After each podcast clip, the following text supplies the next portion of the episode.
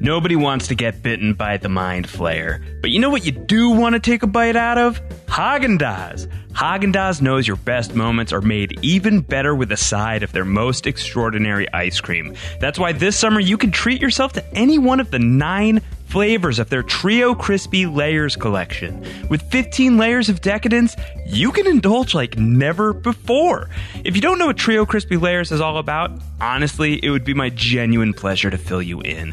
Haagen-Dazs' Trio Crispy Layers ice cream carton is a harmonious blend of texture, crisp layers, and the finest ice cream, all working together to hit you with 15 layers of extraordinary flavor. It comes in a variety of different flavors, including four different chocolate flavors, like salted caramel chocolate, made from layers of lightly salted caramel ice cream and irresistible chocolate ice cream stacked between crispy Belgian chocolate. How's that for taste appeal? And if it's not enough chocolate for you, good news. There's four different chocolate flavors altogether, including triple chocolate, as well as a non dairy dark chocolate crunchy peanut butter. I bet you want to take a bite out of that, and honestly, you deserve to take that bite, and so many more bites. Get your ice cream on with Trio Crispy Layers from Haagen-Dazs at various stores near you. And if you want to discover more, head on over to haagendazs.com.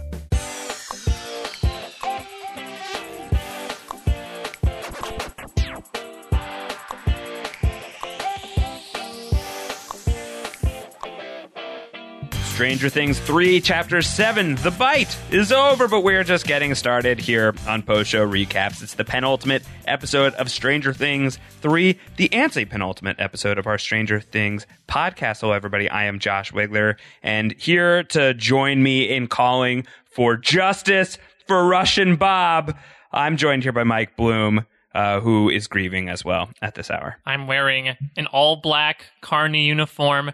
I'm demanding a 21 woodpecker salute, Josh, in honor of our fallen comrade, quite literally Alexei. We are uh, doing a rites of passage esque torch torch walk to remember him by, as he becomes. You know, you uh, alluded to a possible beloved character. Yeah, death. well, I wondered about it. Uh, I didn't think that Alexei quite qualified, although I guess he was funny. He was a sweet man. he, he wor- was he wormed his way into our hearts he over the few helpful. episodes. Yeah. yeah.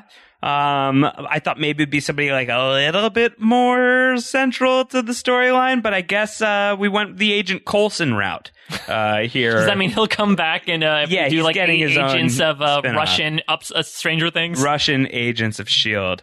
Uh, but yes, uh, in your hearts and minds, sing the arms of the angel in Russian as we pour one out for, for sweet Alexei.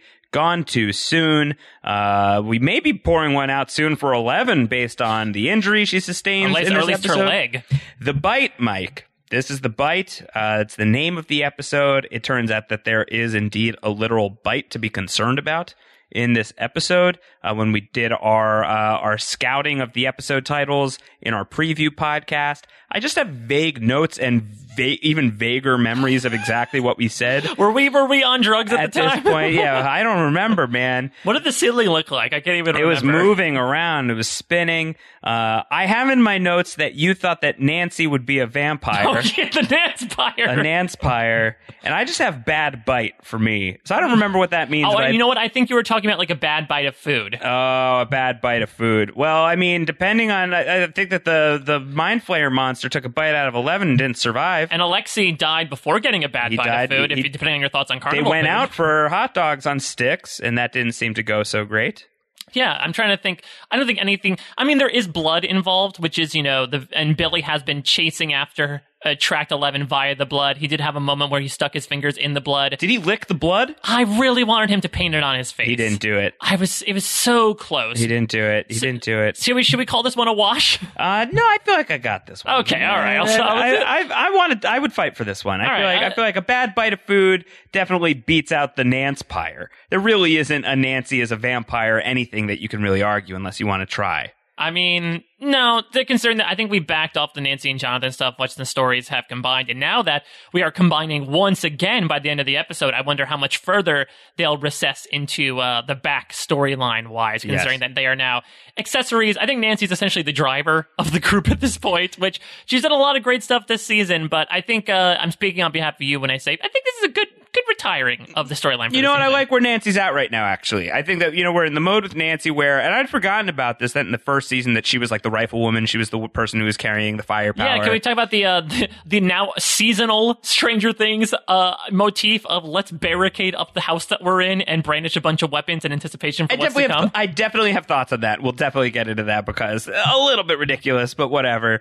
Uh, but we, we're at the end of the line here. After this episode, we've only got one more episode of Stranger Things 3. We're going to be dropping our finale recap podcast on July 19th, and then just one more podcast after that. This much hyped feedback special uh, coming your way July 24th will be uh, the final Stranger Things podcast we do here about season three. Get your feedback in, postshowrecaps.com slash feedback. That's the, uh, the, the way that you can do that. It's our feedback form. You can tweet at us at post show recaps. Mike is at a Mike Bloom type. I am at Round Howard. Uh, there's just so much going on here, Mike, uh, that we gotta, we gotta, again, uh, no, no, no dilly dallying. As we said last time, we just got to get straight into the heart of the matter. And we begin with the, the shortest cold open yet, which I think is a sign that there's just too much going on. We just got to get right into it. Would We're- you say the smallest cold open, considering the person involved? Uh, yes, because there's there's a lot of little Holly uh, who has not been blown up by the honey uh, by the Ray Szalinski technology yet. Though I am I am excited. I, w- I was very excited at the start of this episode that she was at the at the top of the Ferris wheel with her parents, and she's like looking out in the distance, and we know that like the thing that she's seeing in the trees is probably the giant monster that's been created here in Hawkins. Uh, and there was I, I turned to Mike. I was like, "Giant Holly versus the monster? Is it happening? Are We're gonna see Big Baby Holly?"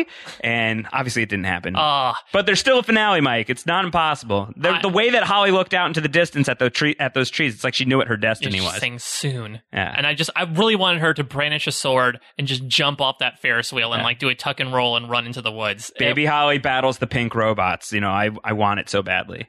also, so we get the the fun fair is really the centerpiece of a lot of stuff going on here. I was a bit confused that you know Mayor Kline went all out here. It's clear he spent the Russians' money well. He got the high school band to play.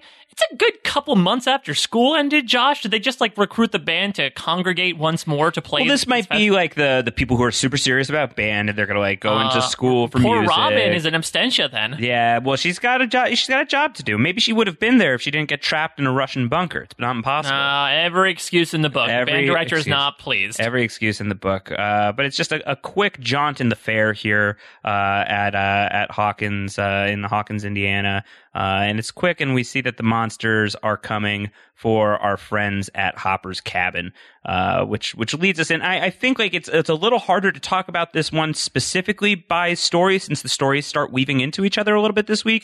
So we, we won't go fully chronologically, but let's let's talk about it in a way that that makes sense. I think we should start with this first battle. It's a very action heavy episode. Uh, this it's a chess pieces episode, but it's one that's like clearly like exciting. Like you know a, a, a bunch of different fights along the way, some death, uh, you know some some wounds. yeah, it's like if you move chess pieces but with pizzazz. Yeah, with pizzazz. It's definitely a, a, che- a chess pizzazz episode. Uh, the first fight of the hour is at Hop, uh, Hop's cabin, where we've got uh, Elle talking to everybody about what she saw and that we've been seen, and everybody's like, "Wait, if if you if she if they know where you are." Then they probably know where we are, and the fireworks are all happening outside. And they go and they look outside, Mike, and the the the mind flayer personified. I think we could just call this thing the mind flayer yeah, now, well, right? we call it. It's, it's like a an, it's like an emissary of the mind flayer. It's a representative. I come on behalf of the mind flayer. Yeah, so this this flayer type creature, well, you know, the, the the flayer is is like rambling. It's like barreling towards the cabin. But the next time we go into the cabin and we're seeing them barricade the cabin, Mike, they're doing it at such a like a lackadaisical pace. It's like a hurricane's coming. Like, all right, I guess we'll board up the Yeah, windows. well, in a few hours, this might be bad. all so, right, we need you weapons. know, I got the gun and the axe. Like, Lucas didn't even take out his slingshot. He Let's- had axe duty this time. Let's do this with purpose, but it's not that urgent. Like that's the speed at which they're moving. Yeah. Uh, it's like you know, it's the it's like the the sloth in Zootopia. Like you're gonna you're gonna get the information, but it's gonna take forever. But it didn't feel like it matched the pace of the way that the flayer was moving. The flayer felt like it was gonna be there in 20 seconds. They were like moving as if they had like a 10 minute head start. Yeah, uh, and plus the flayer, unlike some of the other creatures that they've encountered, has multiple points of entry. Yeah. Can t- basically tendrilled in the entire cabin and then create a nice little skylight to look through and take L. Yeah, they really did a, a remodeling job on on Hopper's cabin. Uh, Hopper's gonna be pretty pissed off when he gets back after all of this. Uh, what did you think of this this fight? Did anything stand out to you? We've I got mean- we've got we've got uh we've got Nancy with the shotgun, Eleven with the superpowers. Yeah, I mean, there was only th- those were essentially the three Axe weapons. duty. The three weapons they had, yeah, and they they used them to you know middling effect. I mean, I just sort of like threw my hands up at one point because I'm like, you know that you can. This creature's basically unkillable. Like anytime you shoot it or you chop it or you kick it, it's just going to reform back into something else. Right. Uh, it's like Dustin. It's got bendy bones or lack of bones. Somehow Lucas is able to uh, swing an axe and you know chop off one of the tendrils that's holding takes Elle. a few hacks. You know, it's not like a, a super I, clean job. I will say, can I present a hot take here, even though he likes it cold? Uh, Lucas, LVP of the season, in my opinion, of, the, main, of Wow. the main cast members. LVP, how come? I just think everyone else. You is- were offended by the new Coke thing. I mean, that was. Oh, we have to. We'll talk about. We that We can talk about that now if you're just upset Uh, about I it. mean, it was just weird. It's very. It's. I mean, if, if it's if the Wayne's World scene of them eating and drinking all the sponsors like came to life, but was trying to be sincere. I really cannot make heads or tails of it. I can. The problem is, is that Stranger Things, which began as like an indie art house project, essentially, uh, became the biggest show ever, and now uh, everybody wants a slice. Everyone wants to take a bite out of Stranger Things, Mike. Uh, and so they got that sweet Coca Cola money, and they got to work them into the storyline, and that's why Stranger Things feels the way that it does over the past two seasons, as opposed to how it felt in the first season.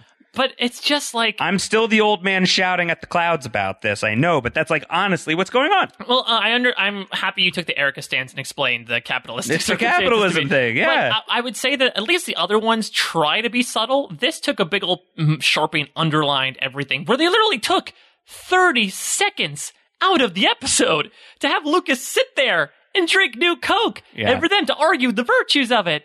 It just seems like if if you have to go out of your way for something like why new Coke? Like you you put the Burger King logo in frame for half a second. You know, you had you had l sitting in front of Eggos to meditate for some reason. Why did New Coke need to have the spotlight here and in such an awkward shoehorned fashion? Yeah, I think that the other thing that's going on here is I think clearly it's like it's a commercial spot is definitely what it feels like. Yeah, it but felt I- like we were taking an ad break in the middle of but, the episode. but but I think that they were also taking the opportunity to uh, to make a comment about itself about Stranger Things as an entity, uh, where where Lucas is drinking New Coke and his argument in favor is it's delicious. The original was classic, no question, but the remake is sweeter, bolder, better, uh, and clearly Stranger Things is a send up of so many great things from the 1980s, uh, and I feel like this is the moment where they're saying all that stuff is classic, all that stuff is great, but then it kind of like puffs out its chest and is like, but come on, look at us, But look at us. Why do you do that in the middle of your penultimate episode? And I I, agree.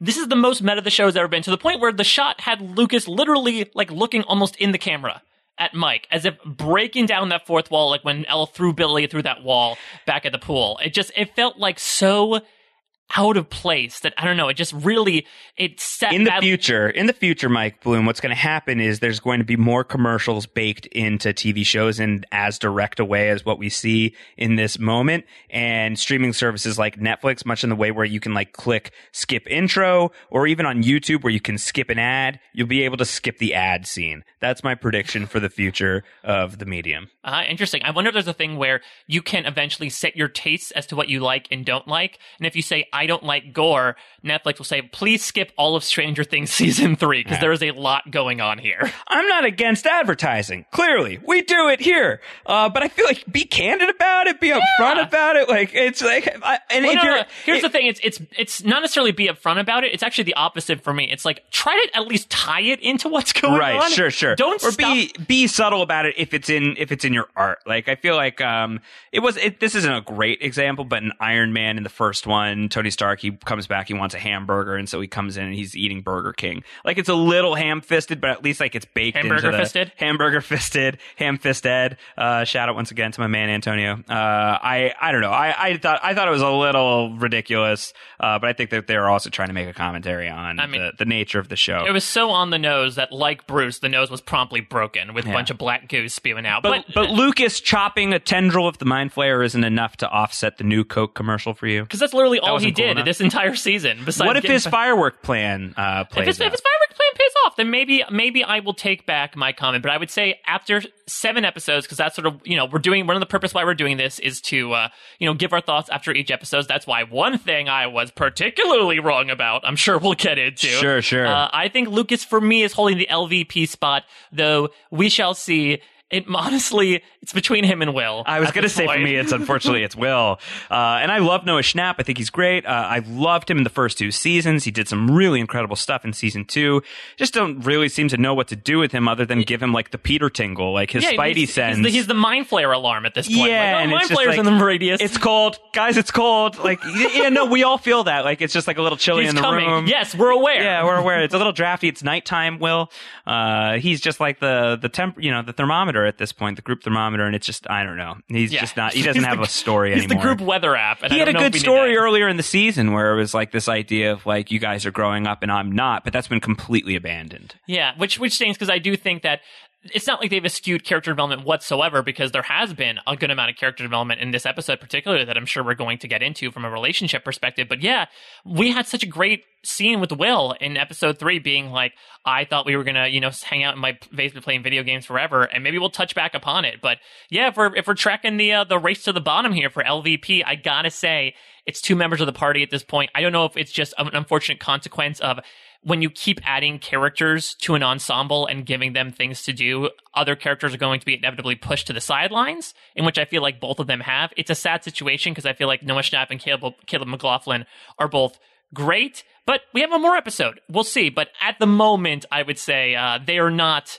They're far from the MVPs when it comes to this season and the storyline in particular. Fair enough. All right, so they're fighting, and uh, the two tendrils come in. The one tendril comes from Nancy. Eleven's able to destroy it. It's pretty pretty gnarly. Then the two come in. She's able to take care of that. Then another one comes in and grabs Eleven by the leg, and that proves to be pretty fateful for the end of the episode. Uh, but she's not immediately subdued. She's not immediately succumbing to whatever's going on with her by the end of the episode because she is able to bounce back from it quickly. She like swivels around. She turns onto her back. She uses her psychic powers to rip the monster's like head in half. Yeah, which That so- was nice. That was cool. So I guess the question is because again, I'm trying to figure out how do you destroy this thing. And That's not going to do it, Well, obviously. and it incapacitated it though, right? Because they were able to get away in the car without the monster really pursuing it. Maybe it decided at that point, like, no, we'll just send Billy. Billy will find her. well, I think that it's the it's the kind of thing where we've seen it like it gets it gets like kind of wounded and it needs to regroup. Like it's been bested by Eleven in this way before, like at the hospital, and then it like had to slither down the drain and, and start getting its thing back So together. it's sort of like the mind flayer equivalent of going to Bradley's Big Buy Yeah. and stocking up on supplies. yeah, which is what everybody does, and it's a, a nice return to Bradley's Big Buy from season one. That's Glad a they good, fixed that window. good callback. Which Nancy promptly breaks again. Uh, I was sad that we didn't get enough in the Eggos department in this. That would have been a good callback. Uh, but everyone's here. Everyone notices that Elle has like it's like she stepped into a bear trap. It's really bad Yeah. What happened to her her leg. Gnarly, gnarly wound, which will definitely, you know, once we see that goo blood pan out. It's bad. uh, again, another reason why Lucas and Will are co LVP so far. yeah, what did they br- they like just like plop like totally useless stuff Well, they th- that and they think that bowls are located in, in the cereal aisle? God, You know what? I'm a little dumb at the grocery store myself, but not that dumb. That was, but they're kids. They're kids. Who am I? Yeah, like, I I, just can't that, I I'm guess this is like them. if you send like two prepubescent boys to find like, okay, what do I use bowls for? Cereal. They're Got it. teenagers. What are you gonna do? I guess so. That's just weird logic. And for kids, they're supposed to be super smart. It just seems very like book smarts versus street smarts. But they find me. the fireworks there. Uh, Satan's baby. Oh baby. Uh, so Satan's child is going to be. Uh, is this Chekhov's Satan's baby? So I guess at the, this point, the question I'm going to ask you, Josh, is of our crew here, who is most likely to Arzt themselves in the Oh, finale God. with this dynamite? That who's going to mishandle the dynamite? Uh, well, that would have been uh, a great. I mean, it's a great spot for Murray, is it not? I mean, Murray. If there's a Doctor Arzt of the of the Stranger Things cast, it's absolutely Yeah, Murray. considering at how much he point. talks, he talks down to people. He's very like. I mean, I guess Mr. Clark, but he hasn't really been in the show, so I'm I'm not that worried about Mr. Clark at this point. He was just in a you know an episode a while back, and we haven't seen him since. Uh, but he is actually a teacher, as was uh, Leslie Arzt. Um, I think I think that no one's gonna blow themselves up unless it's like a sacrifice play. And if it's a sacrifice play, That's probably like a Hopper move, and I don't think that this show is ballsy enough to Hopper would like like swallow gunpowder. Like, no, I got it. Yeah. I'm the bomb now. Yeah, yeah, that's not going to happen though. He's going to be fine. No. Uh, so yeah, so they're gonna they've got the the fireworks. They they think that they're gonna have a good plan with all of that. Uh, they're all still concerned about Eleven's uh wound. Max is taking point on this because she's a skateboarder. She knows how to clean a wound. Uh, I don't think that she's ever been messed up this badly. I don't. If it did, it happened in the off season. Did you ever see Brink? I mean, that girl when she like uh, slid down the gravel got like pretty screwed up. She got put on bed rest for a while. Almost missed the big tourney. I suppose uh, we just haven't seen that on Stranger Things, uh, and it feels like only like you know half a year, a little more, has passed since the end of season two, between season two and season three, right? Like, it hasn't been more than that. I had a question about that as well. Like, obviously, the Mind Flayer has It's now- either half. It's either half a year or it's a year and a half. It's not a year and a half. Like, I think it's half a year. Yeah. because I think it's it's the last year was 1984, hence the uh, the election signs out. So I'm assuming it's it's summer 1985. I had a question about that actually, because now that the Mind Flayer has come back to prominence, why did he lie so dormant for six months? he was just boosting up strength. Because I mean, we knew that like the smoke left Will. They talked about this, and you know, it seemed to just hang out in the steelworks for some time. Was there any particular reason why the summer breeze happened to bring in this new motive for the the mind flayer? Because like he was recharging while he while he liked it cold. You so know, he was getting his eight AA batteries. He was recharging in the winter, and then the spring came, and he wasn't quite fully charged because he he needed more time.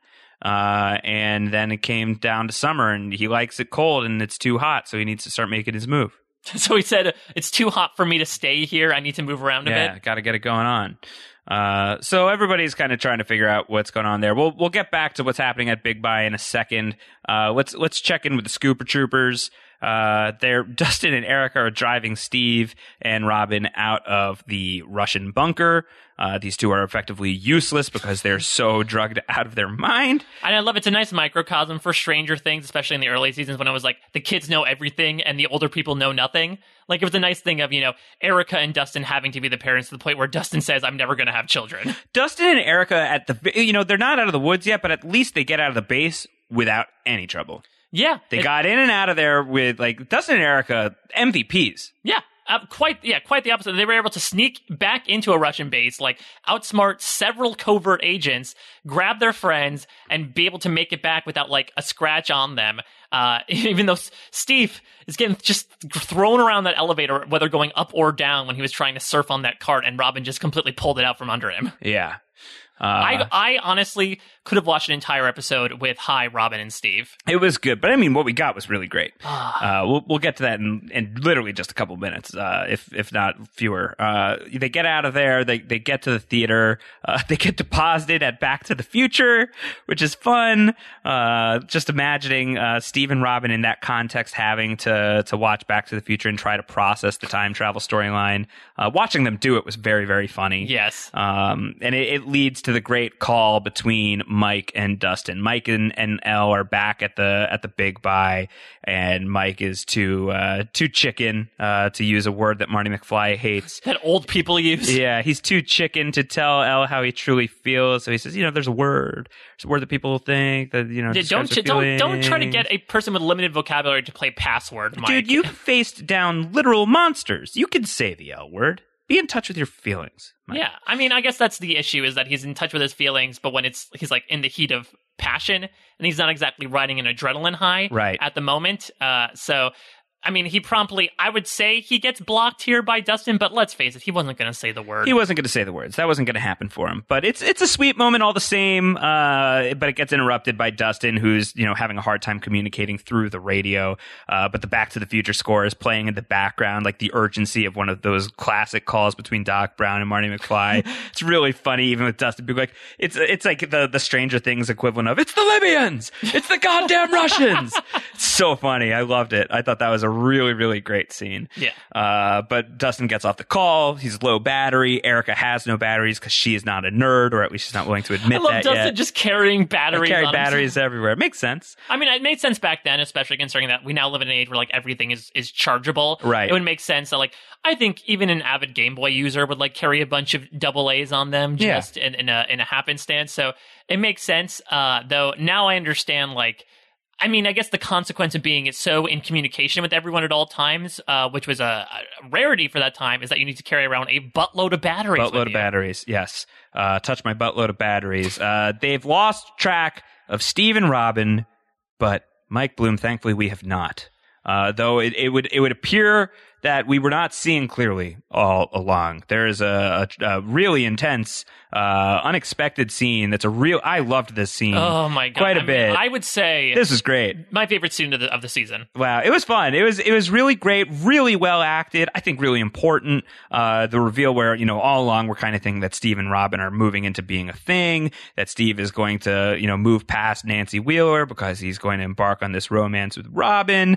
Turns out that's not really going to happen. Uh, you know, he starts to articulate. They both, first of all, they they're both trying to process Back to the Future. They stare up at the ceiling. It makes them feel very vomity, very pukey. Oh, they should not have done that. Well, no, it was good. They go and they puke their guts out, and they're not drugged anymore. The Russians suck, man. Like that's all you need to do to get done with the truth serum. You just got to boot it up a little bit. Yeah, that's true. I don't know. I, I feel like I, yeah. I at every like, turn, the Russians are losing. Me. I feel like if you're in for a good time, you shouldn't do that. But if you want to willingly flush something out of your system, it does make sense. It's Yeah. a nice, it's a nice little ipecac. nice little ipecac. Uh, and so they go and they throw up and uh, they- they talk about their feelings. And Steve talks about how he used to be in love with Nancy Wheeler, but he's not anymore because I met this cool girl and I, and I should have been paying attention to her. And she was right in front of me the whole time. And I've laughed more this summer than I've ever laughed.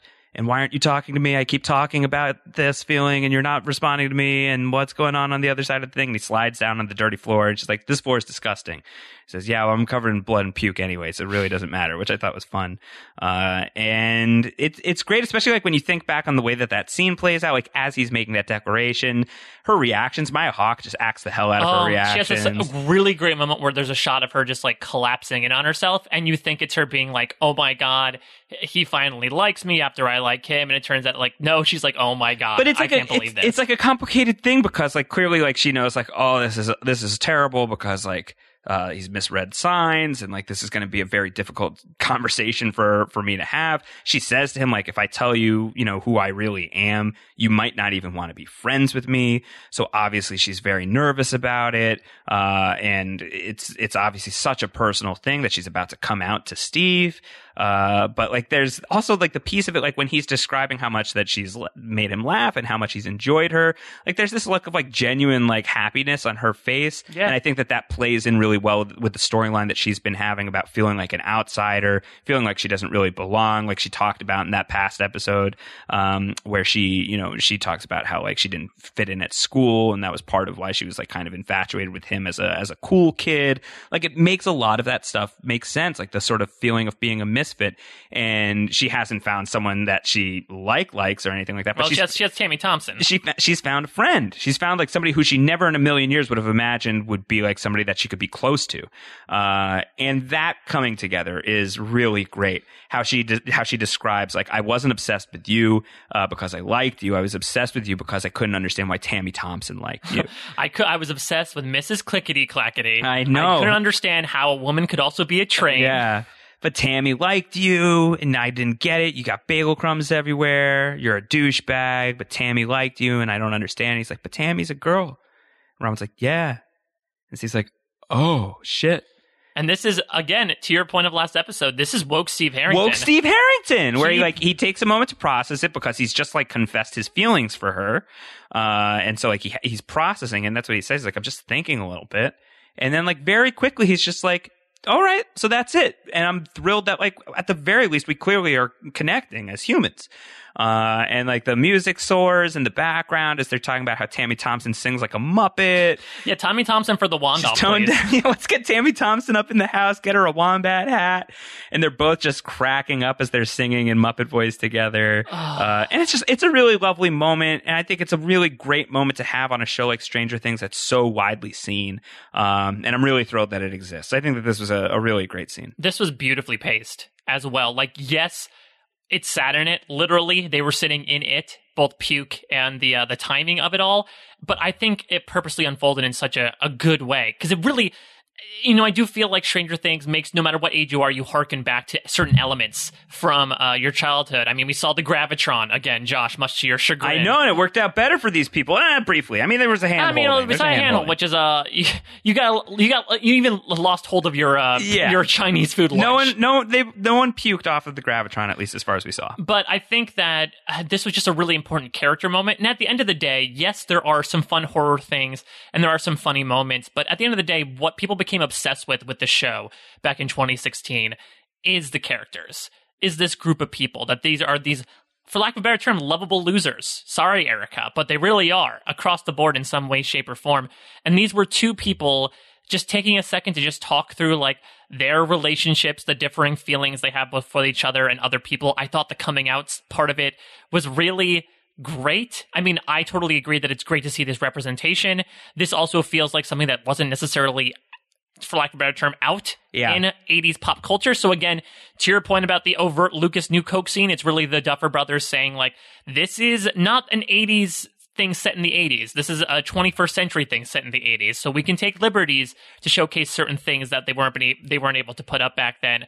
I really just loved how this contextualized Robin's character even more. We've gotten to know so much about her over the past two episodes that have really just painted this really fascinating three dimensional portrait of a person that we've only seen in a season that I find absolutely fascinating. And Joe Keery and Maya Hawke just They were great. They're so great. They're of the clearly like having so much fun with each other, and that really plays. My favorite part of it is is like the the moment afterwards where they're both like laughing about Tammy Thompson, and they're just like instantly like talking like they're best friends, and they're just cracking up. I think that that's a really happy ending for for Steve Harrington. Uh, I mean, I imagine he's going to survive the season. I imagine that Robin's going to survive the season as well. I'd be very shocked and devastated if we lost either of them at this point.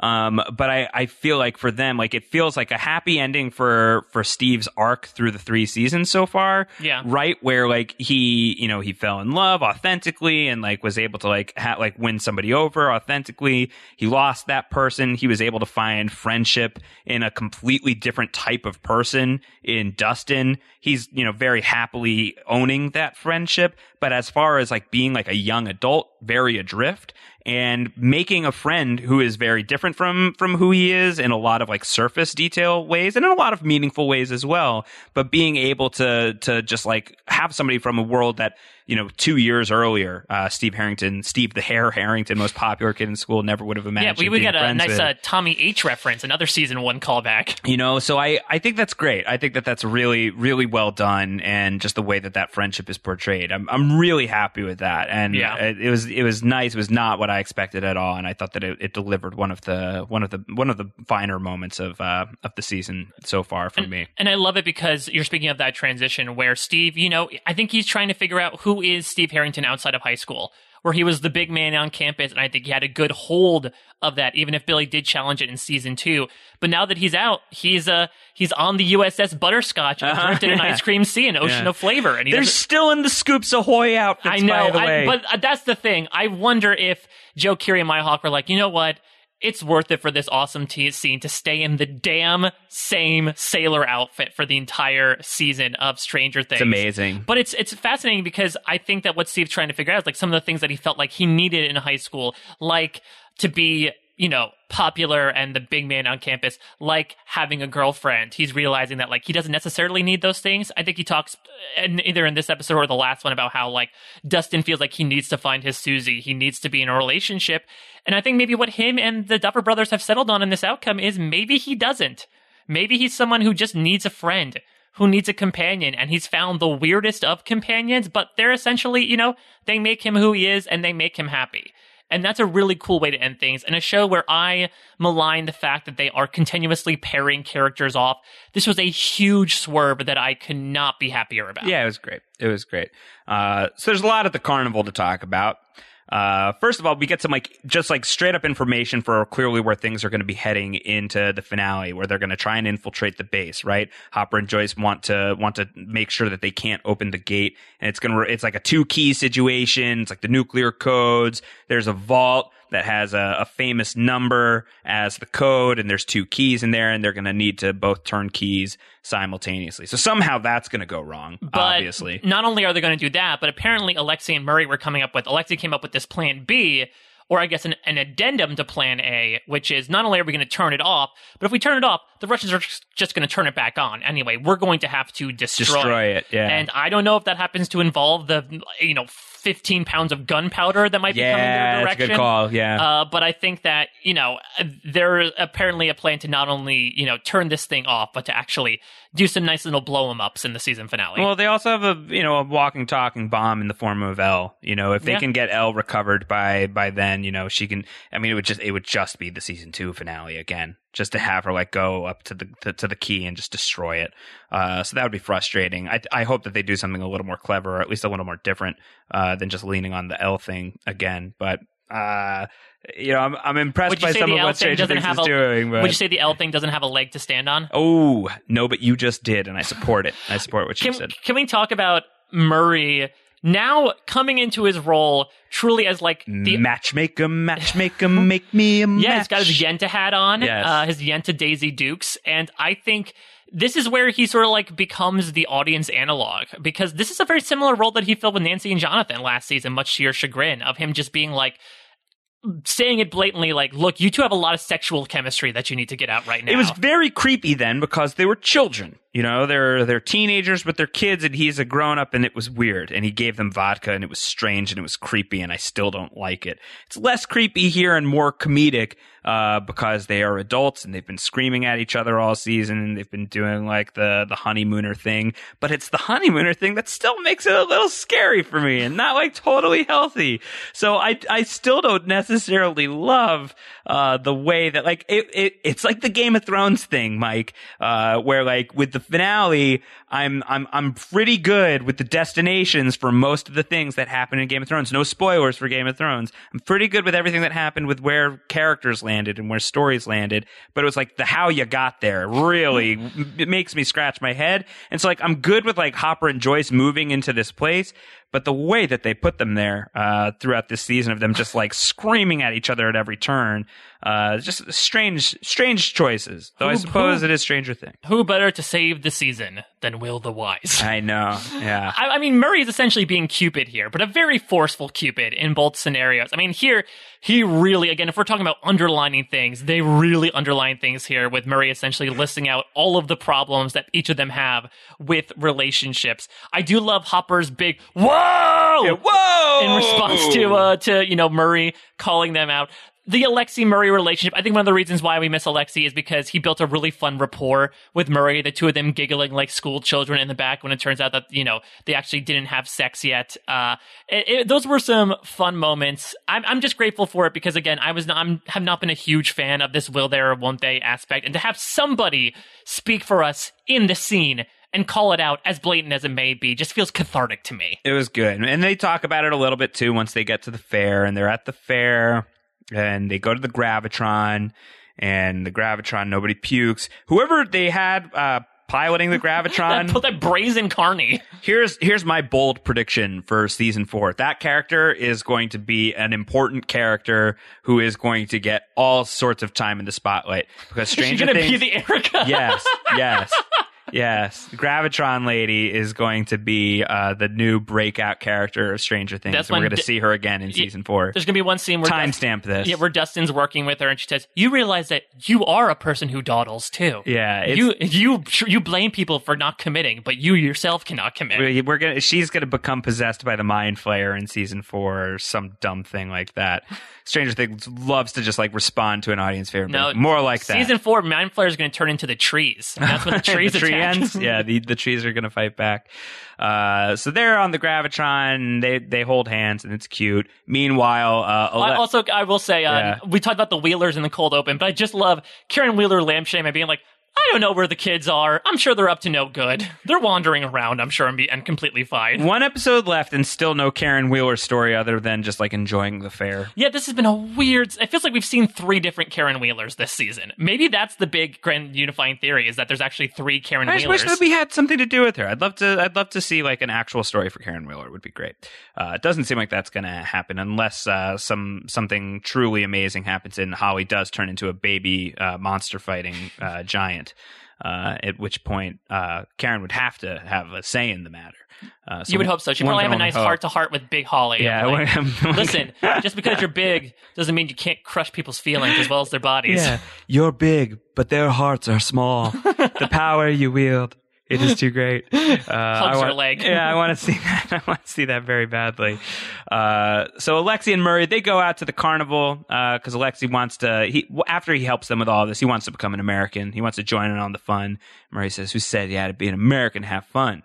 Uh, and so they go out and they're having a great time. And Alexei's rocking the darts. The game is rigged, man, but it doesn't look rigged to Alexei, who's able to win a gigantic Woody Woodpecker. Sweet callback. Uh, but unfortunately, earlier, uh, Mayor Kline spotted Hopper and Joyce, called in the Rooskies. Uh, Yeah, so this is the whole thing about him sending out these forces, uh, McGruff the crime dog included. Was like, uh, do you think it was like complete BS, or do you think they were just couldn't find him and Kline just happened to run into him here, so he had to call him? The Yeah, I think that's what happened. I think that I think he called it in. I think he said, "I saw him. I got him. You got to come here now." And uh, there you go. It's, it's a bad. It's a bad way to go for poor Alexei with one silenced bullet to the chest. How much do we blame Murray for this? Um, I mean, Alexei's his own person. He chose to go out. Right, but I I, don't mean, think Murray Murray hasn't encountered the Russian like assassin yet. So that's not like a really real threat for him. right, Uh, uh, but, he is very like conspiratorially minded, so you would think that he'd be more paranoid than going out into the middle of the crowd. Yeah, I would say a surprising lapse in judgment for him, considering that this is the guy who like blanched at the idea of Hopper giving away Murray's phone number. Exactly, yeah. That you know to have him be like, yeah, sure, we can go into the carnival. Oh no, you you leave for a little bit. It just felt like I don't know. It, it felt uh, slightly out of character, but maybe he was riding a high from being able to be on the button with Hopper and Joyce that he was just like completely in a daze. yeah, I think it's possible. Either way, R.I.P. Russian Bob. We knew you a little bit. So Seemed like a sweet guy. I like this a lot better than what they did to Sean Astin in season two. I will say it's Yeah, basically the same thing but better. let's talk about that because you and I talked about that a little bit offline. I know you are uh, staunchly against what they did. I thought it was really stupid. with Bob. So how would you compare the two, the way these two quote unquote superheroes went out? Well, I think that they both, you know, Bob dies like, you know, he he gets a glimpse of the woman that he loves. He's done something heroic, but he dies not sacrificing himself. He dies because they write him to be stupid enough to just like stop and smell the roses in that moment, and he just gets, you know, destroyed by smell like roses, by the way. No, he just gets destroyed by demodogs because they had him dopey enough to just stand there and be like, "Oh, Joyce, I can't believe I get to be with you." Demodogs. it's just really lazy and, and shoddily done, and just like clearly we just need to kill an, a, a character who's emotionally tethered to some of these people so that you feel charged going into the to the final push, uh, which I think was just was really not well done. Uh, with with Alexei, I think that Alexei also makes a mistake by going out into the crowd, uh, and clearly Murray makes a mistake as well by allowing it to happen. But it feels like it's more of a human thing. There isn't like the pressing like uh the the the the agent is right there. They haven't been like in the thick of uh the fight with the agent right away. Alexei doesn't have any reason yet to think that he seems like a fairly naive guy like he, like like a, a really sweet guy obviously a brilliant man uh but maybe like a bit socially naive and like a big dreamer uh and and socially awkward and, and maybe doesn't fully understand that like he, there's a, a threat against his life, uh, that he hasn't said anything that would tip off that he has uh, betrayed the Russians or anything like that. So there isn't that same kind of imminent threat on his life the way that there were actively just demodogs at the door for Bob. Um, and I love the way that they portrayed it too. It was so violent with Bob, and not that I'm opposed uh, to to violence if it's got meaning. Yeah, otherwise you wouldn't watch season three. you know, if it if if it's got meaning, if it's got power behind it, but if it's just violence to you know be violent, uh, you know that has less meaning for me, and that's less exciting. Uh, or if it's going to be violence just to be violent, at least be innovative and cool. Uh, and I think that the way that they do it here with Alexei, like they slow you down, they put you in his head, you like watch the world stop spinning. And this is this man who's just had like this Yeah, I thought, got, I thought he got injected free. with truth serum for a second. Yeah, he he just like had these big dreams of like now I'm gonna like get to kind of like live a life that is without this burden of this great thing, this great horrible thing that I've been working on. And he's just had this big, you know, personal win that doesn't really matter at all. But he just won an American game, uh, and he he's thinking about all of the slushies he's gonna be able to drink without, you know, with with full impunity. Uh, and he gets shot out of nowhere and called a traitor. And like you just like you literally see the life drain out of him slowly Mm. from his point of view.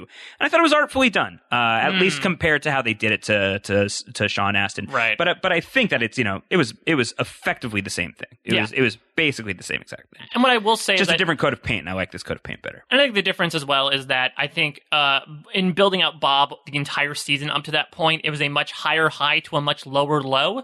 Whereas I feel like we're going over a smaller hill with Alexei to the point where I don't think we're uh, busting open our leg anytime soon. With Bob, it was a pretty nasty fall. Alexei, like we said, we we we liked him, but we only got to know him over a few episodes, and so it was a little bit less of like a oh my god, this beloved character. It was more like oh I liked him, and look what happened. Also, uh, I mean, the people of Hawkins, they were so enraptured by this fun fair. Good on Mayor Kline for them not to notice the man walking through the fair with a silencer, silence pistol. Yeah.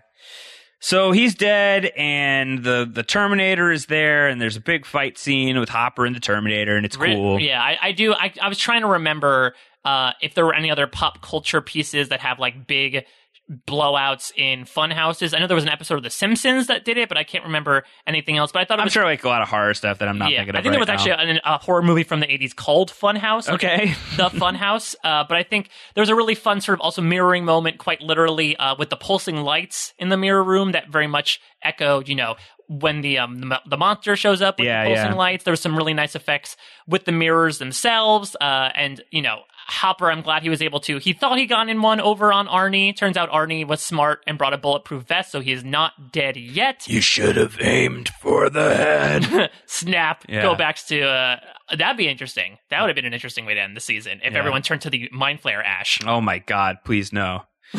Hey, can't just stay in the 80s. We can't. uh Thanos. I mean, I guess like they could throw it back to the comic book. They could make the, but let's not do it. Let's not do Stranger Things. Yeah, I'd rather have Secret Wars than Infinity War yeah, at this point. Yeah, uh, but the Funhouse action scene is cool. People are getting you know punched in the face and thrown into mirrors and shot in the chest and blah blah blah.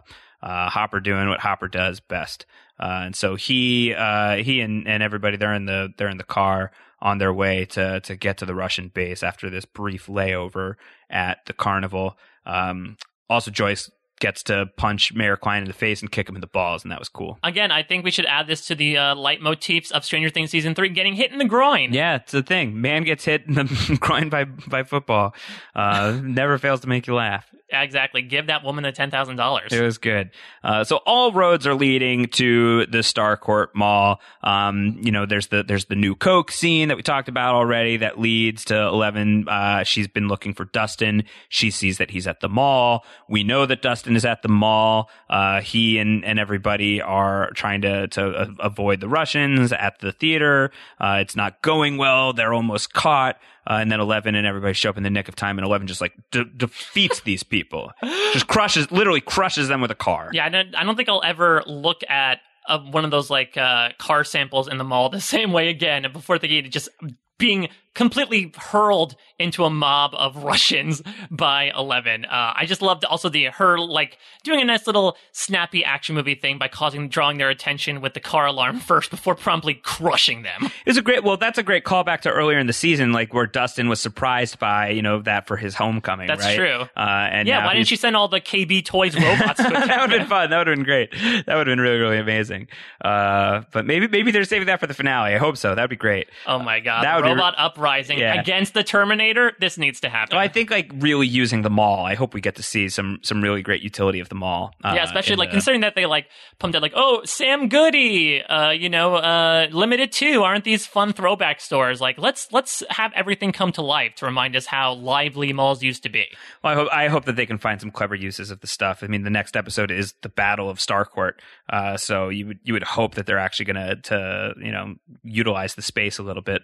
We'll see. Um, I love everybody reuniting. Uh, I loved yeah, like the Sorkian back and forth between everybody as they're nobody's really. That's listening- high praise to call it Sorkian. Uh, this is the the high. I mean, I would say this is like newsroom Sorkin, maybe not like West Wing Sorkin. Uh, but I, I do love the fact that like nobody's really listening to each other, and they each have really big things to talk about, and the fact that also Robin has no idea who Eleven is. Oh, and she's got superpowers. She's got what? She's got superpowers. She moves things with her mind. Try and keep up. This is the least kept secret in Hawkins at this point. It's so funny. I mean, at this point, there's going to be a statue built of her by the end of the season. Like she's going to become the new mayor of. That's my big prediction. for- Mayor 11. That's that's my prediction for the season finale. You know what? Let's lock it in. Mayor Eleven. Oh my by, By God. the end of season three. Yeah, I like it. Uh, but poor Eleven, I mean, she's got to survive what's coming next. The episode ends, and the bite wound has has escalated. It's not good. She's doing poorly. Not great, Russian Bob. It's bad. It's bad. There's something like twirling around in her shin. That looks uncomfortable. How we're going to fix that, I'm not looking forward to the answer because I'm sure it's going to be painful and terrible. Yeah, so it looks like the bite was infected a tiny bit. I mean, again, we saw the blood that she left behind did turn to goo, and that's how Billy was able to uh, to track her. So I wonder, could it be a case where like she falls under the influence of the mind flayer and it becomes more of like a mental battle for Eleven, where we talked about all these times where she has to face off against the mind flayer. Maybe where it's going to take place is in a plane we don't even realize. You know that we're in the black space and she's trying. That would to, be cool. I would love that. I would love that. that would as- be great, Mike. That's a great idea. I really want to will that into existence because I think that's a really cool way of approaching her powers. Again, if she's being used as a tool, this is a way for her to really reconcile what her powers mean. And if you strip them down to who she is as a person, which has been the big theme ever since she went on the shopping spree with Max and was trying to figure out her own identity, you know, how is she going to essentially separate herself from this mind flayer where everyone else couldn't? I think that could be a really interesting way to uh, twist the Battle of Starcourt to a different meaning. Uh, well, you willed the rain into existence, so I'm hoping you're willing. I, pr- I did the rain dance. New plane of existence into existence for the season finale, which is what we're up to. Uh, we've got everybody now back together. Assumedly, we're going to get Hopper and everybody there in short order. Uh, we know Billy's on the way because he, he stops by and he sees the bubbling blood and he doesn't smear it on his face, but he, he seems to be able to follow Eleven that way. Um, what are your predictions? We're one episode left. How's season three going to end? All right, so we have Mayor Eleven. Let's lock that in. Yep. I do feel like Billy's gonna die. Yeah, I think that's I feel like there's going to be a thing where they kill the mind flayer and Billy is going to like crumble and, and turn into ash or something as a representation of the mind flayer finally dying. I do feel like we are going to get a to be continued type. It's not going to be a season two type of ending. It's going to be a season one type of ending where they're going to set some stuff up. Uh, I'll say that Joyce and Hopper do get together, or at least she says, "You know what? I will go on that date with you to that uh, random Italian restaurant, the gummy breadsticks Right. that uh, he she stood up, him up on before." And yeah, I'm trying to figure out like, and I feel like Lucas and or Will is going to do something important. Just because I call them out as LVP, I feel like the universe is going to say like, "Ho, hold there, Mike. Just you wait, because they're really going to prove themselves in this last episode." And for me, my prediction is giant baby Holly fighting the Mind Flayer. Yes, I, the ending I think we all deserve. Staying true to the with course. Mrs. Clickety Clackety assisting. Yes, yes. She's gonna she's gonna roll up to the Starcourt Mall on Train Human, uh, and she is going to. It's gonna be a big kaiju battle at the Starcourt Mall. It's gonna be amazing. Mecha Holly. It's gonna be great. All right, that's what's up next. Chapter eight, final chapter of Stranger Things three, the Battle of Starcourt. We will be back very soon with our recap of that. We want your feedback for the feedback show. Postshowrecaps.com slash feedback is the way to do that. You can tweet at us as well at postshowrecaps, at Round Howard, at a Mike Bloom. Type anything else, Mike. no, I'm uh, ready to wipe this goo blood off and ready to uh, move on, grab some new Coke. Yeah, let's do it. All right, crack open a bottle. We're diving in to the finale. Coming up next.